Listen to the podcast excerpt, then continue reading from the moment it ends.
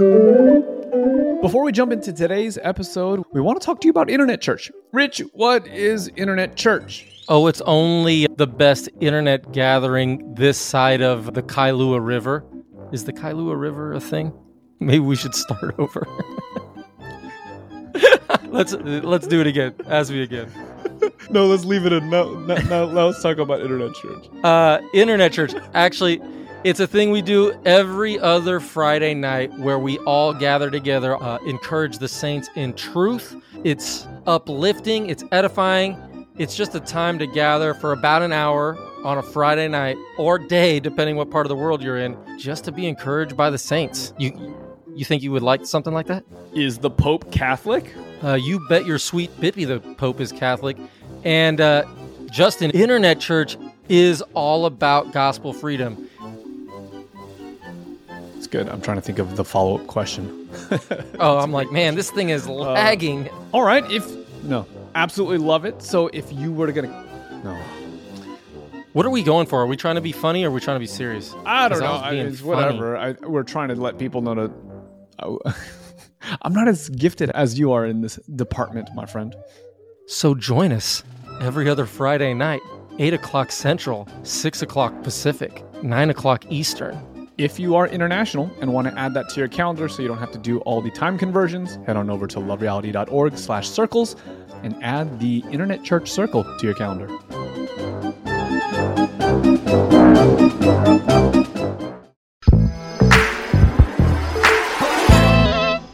Welcome back to The Move, where we're vibing through the book 10 minutes at a time. I'm your host, Justin Khoe, and in today's episode, we're talking about that one time in the Bible where God makes a promise and Sarah literally lolls in his face. If you're wondering, what in the world are we talking about? Genesis chapter 18, verses 1 through 15. My guest for today is the one and the only Pastor Kessia Reyne. Um, so this idea of laughing in God's face, I really love this theme because uh, I don't know about for you, there have been moments in my life where God gives a promise, and the distance from the promise to seeing that in reality is so far, so long. It's just like there's no way that that's going to happen. And so I relate with this story so much, where you know God is basically giving a promise to Abraham, to his wife. It's a promise that they've heard over and over and over and are no closer to seeing it in in, actuality. And so, what we were talking about behind the scenes is this idea of like promise fatigue. I don't know if you've ever felt that before, where it's like, yes, I hear the promise, and yet I'm just exhausted of hearing it over and over and over, where the promise almost feels like bad news instead of good news. Yeah, it's underappreciated in Abraham's story and Sarah's story that God didn't make this promise and then fulfill it. And God didn't even make the promise and then wait a bunch of years and then fulfill it. He actually made the promise and the child didn't come. Mm-hmm. Made the promise again, the child didn't come. Doubled down, like cut a bunch of animals in half. The guy didn't come. Shows up again, makes the same promise. And it's like, wow, okay, like enough talk, you know? Yes, Like, yes.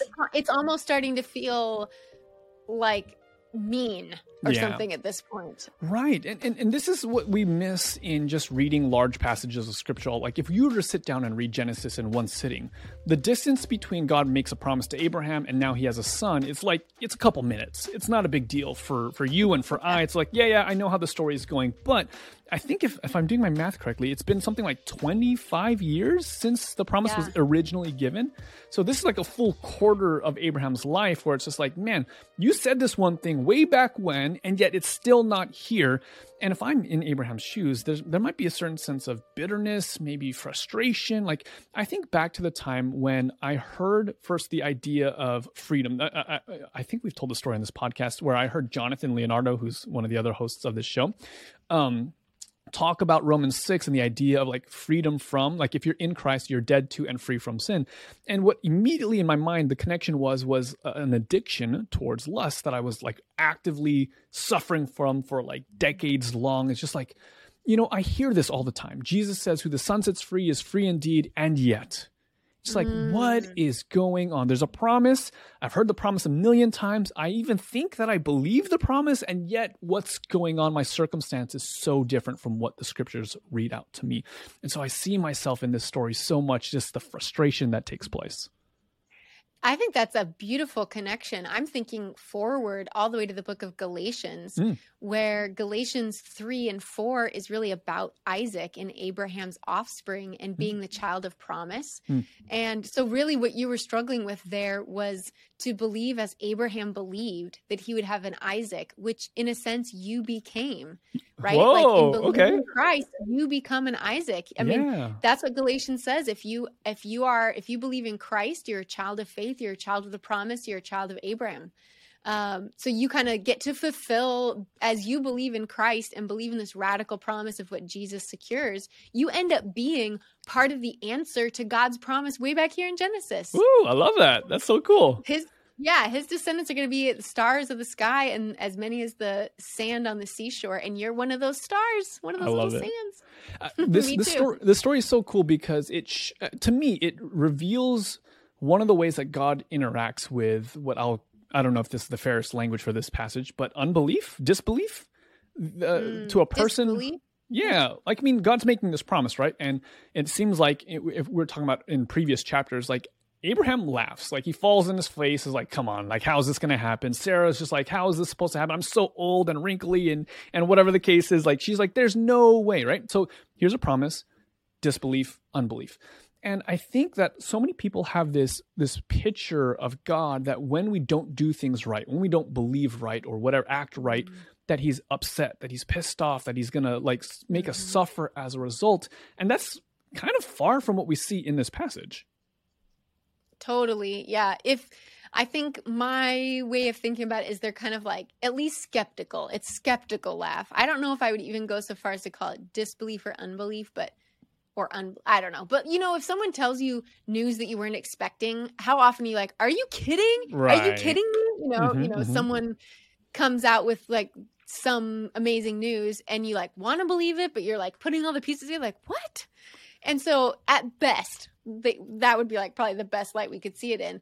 And and we will treat each other um it with more kindness than we will give God credit for. Hmm. Like God is up here like just waiting to like find some wrong with us or something like that. And Mhm. and in other words, uh, we read this story and we see the exact opposite of that. He actually takes their laughter, their skeptical laughter, and he he says, "Okay, now the boy that you definitely will have together, Abraham and Sarah, his name will be Laughter. Yeah, I His love that. He laughs. So we're going to name him Isaac, which in Hebrew, of course, means he laughs.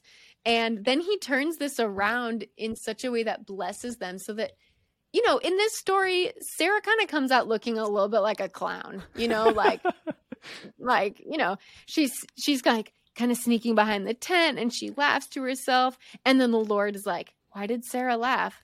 And she's like, uh, I didn't laugh. He's like, you definitely did laugh. You know, and it actually says that in the Bible, like, for she was afraid. And he said, Oh, yes, you did laugh in But- verse 15. But but this this is a response from Sarah. Sarah was afraid about laughing, right? Like there's Mhm. w- whether we call it unbelief, disbelief, uh, just inc- like whatever that thing was, Yeah. she had a certain picture of God that she was afraid when that was brought to light. That, Yeah. oh no, like, Like, huh? the, the No, consequences of this are, are are dire, and so I should deny it. And I think that's just so interesting. It's like, well, clearly God already knows, uh, so there's no value in denying it. But also, God's like, no, no, you did, and it's okay that you did laugh. Like we're gonna we're gonna make it. It's like a now it's an inside joke because your son will be called laughter. Yes, and then and then I think Sarah must come around to see that. I don't know if it was the fact that God did fulfill his promise to her that softened her and opened her up to it. But by the time Isaac is born in Genesis 21, she picks up on this laughter Yeah. theme and she Yep. actually says, you know, now Sarah said, God has brought laughter for me. Everyone who hears will laugh with me. Yeah. And so it's awesome because God took their sorrow and emptiness from not being able to have children together. And he and then he was like, No, I, I'll give you a son. Their laughter of incredulity, he turns into the most pure sound in the entire universe, which is the laughter of a baby. Oh. You know, you can picture a little toddler out there with his ancient parents, you know, and they're just so happy because God has like is anything too wonderful for God? And then they Hmm. have this beautiful child as a living, breathing evidence that no, it's not. Hmm. It's I- not. that that's so beautiful and i think it gives hope to that person who's in that in between stage right?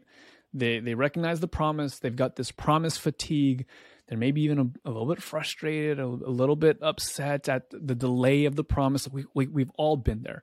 Uh, this story shows that how how does god interact with our fill in the blank emotion about the promise? God's not upset. God's working with us he's going to work through us and and the promise will be fulfilled. God is faithful that whatever he promises he's going to do on our behalf. And so we want to just like encourage whoever that person is to, to, to hang in there and know that god's not even upset in the moment with your maybe frustration or whatever the case is. That god is there. He's going to turn your circumstance around. It's going to be one of those moments you get to look back on and actually get to laugh about Yeah, that is awesome. You know, I've I have been feeling personally in kind of a weird space and and kind of frustrated with this a Hmm. couple projects I've been working on and like I feel like God has given me some direction about how this is going to turn out, but it is Oh. not turning out that way at all. Uh-oh. And so I've been comforting myself with this song. Are you are you a gospel music guy at all? I don't know. yeah a we're little bit here and there but i'm happy to learn new, new songs new artists what, what you got on your mind Okay, so I am a fan of a guy named Brian Courtney Wilson. oh and okay. his music has been such a blessing to me over the years especially in certain life transitions. He's got this song i'll just say yes or worth fighting for super good. But the song that's been really ministering to me lately is this song he has called a great work. And it's all about like there are obstacles sometimes and you're like how am i going to get from here to there? or whatever and you're like i just don't see what is happening. This seems fruitless. It seems mm. barren. And the theme of the song is you say to yourself he who has promised this like he is doing a great work. And so this has just been like my anthem for the last week. And so now that we're talking about it here i didn't even see that connection but you know what? I am doubling down justin. I, I am love it. doubling down and god is going to fulfill his promise and i don't even need to stress there you go. because it's going to happen. Amen. God is doing a great work and nothing is too wonderful for him to do.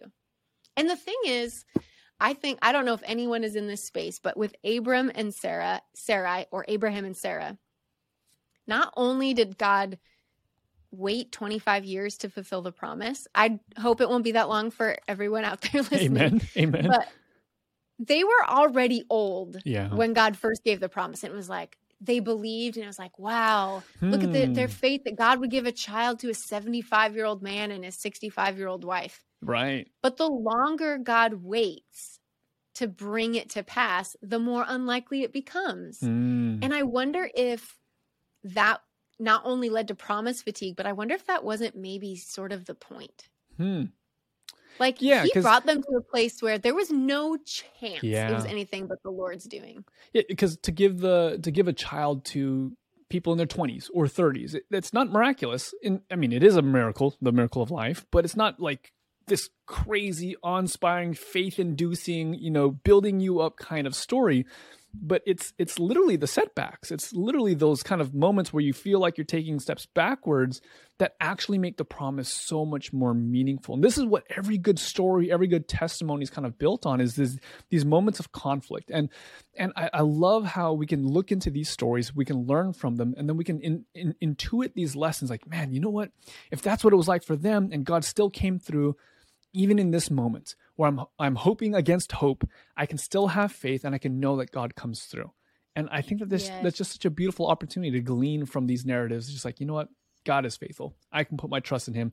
I'm just like you. I'm doubling down and I'm going all in, believing that God is going to do what he has promised. Yes, there there's nothing too wonderful for God to do and I like this story in part I think because um it's really dialogical, like Hmm. there's a real dialog Mhm. conversation happening here. This isn't just like God dropped a tablet of silver with words written on it from the sky and they found it, you know, like he shows up, they share a meal. There's like like oaks in this specific place and there's a tent and there's food and she's behind a curtain and it's just like it's so earthy you know Hmm. it's so like lived experience and god this is one of his resurrection miracles in a sense. Like god took the the darkness and emptiness of her womb and filled it with life hmm. you know? And what was dead and barren as far as human understanding could conceive all of a sudden blossoms forth with life.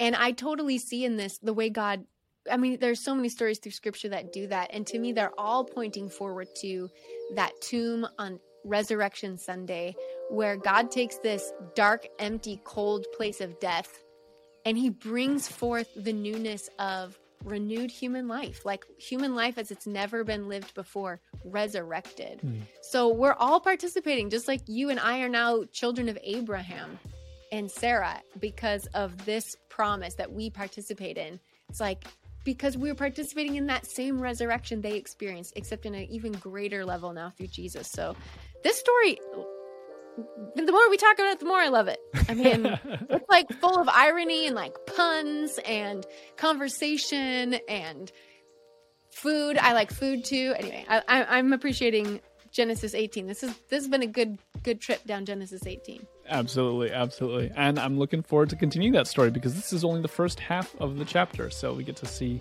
how things develop. So we'll see you guys in our next episode. Until then, uh, go ahead and tell a friend about the show. Let them know what you're learning and kind of what your experience is like with the move. And we'll see you in our next episode. So, in our last episode together, Kessia, Orain, you shared with me your favorite Bible app, which for the record was Dwell. And I said that I would share in our next episode uh, my favorite Bible app, and it's called Streetlights. And the reason why I like it is because it helps put like the narrative of Scripture almost as like background music to me. And so, a lot of people, when they are going at the coffee shop or they're trying to study, they'll put like lo fi music on, this kind of like beat driven music this is kind of like pairing that with the narrative of scripture. It's like adding hip hop or kind of just like modern music to scripture. And so I wanted to play for you just a little bit of what Genesis 18, which is what we are reading today, what it would sound like if you checked out the app.